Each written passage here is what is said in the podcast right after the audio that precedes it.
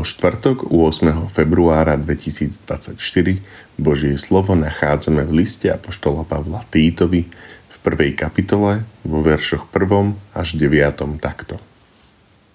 Pavol, služobník Boha a apoštol Ježíša Krista, pre vieru Božích vyvolených a pre poznanie pravdy, ktorá je v súlade s nábožnosťou, v nádeji na väčší život, ktorý prislúbil pravdivý Boh pred väčšnými vekmi v určenom čase však zjavil svoje slovo v hlásaní, ktoré mi bolo zverené v súlade s príkazom nášho spasiteľa Boha.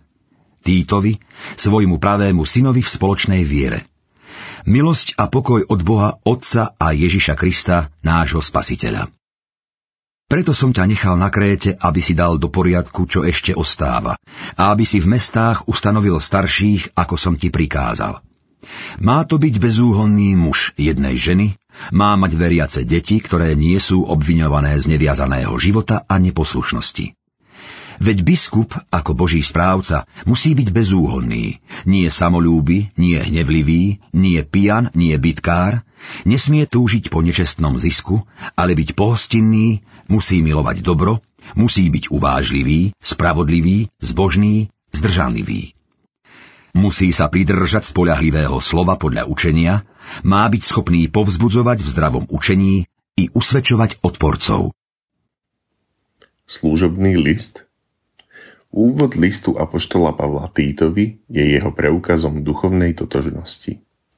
Týtovi pripomína ich vzájomné spojenie viery v Pána Boha aj v Pána Ježiša Krista aj ich spoločné poslanie. Označenia ako Boží služobník apoštol Ježiša Krista alebo otrok pánov sú vyznaním oddanosti, ale aj prejavom poslušnosti svojmu poslaniu apoštola, ktoré prijal od pána Ježiša Krista. Týtovi sa dostala náročná úloha dokončiť poriadky v cirkevných zboroch na Kréte a pripraviť ich tak na obdobie, keď budú musieť samostatne v ťažkostiach a ohrozeniach dosvedčovať pravdu Evanielia.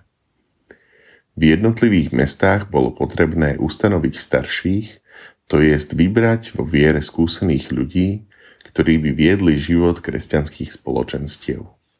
Mali to byť ľudia bezúhonní duchovne, morálne aj spoločensky. Ľudia schopní spravovať život kresťanov v duchu pravého evanielia. Pavlova charakteristika takéhoto človeka je užitočná aj pre dnešok.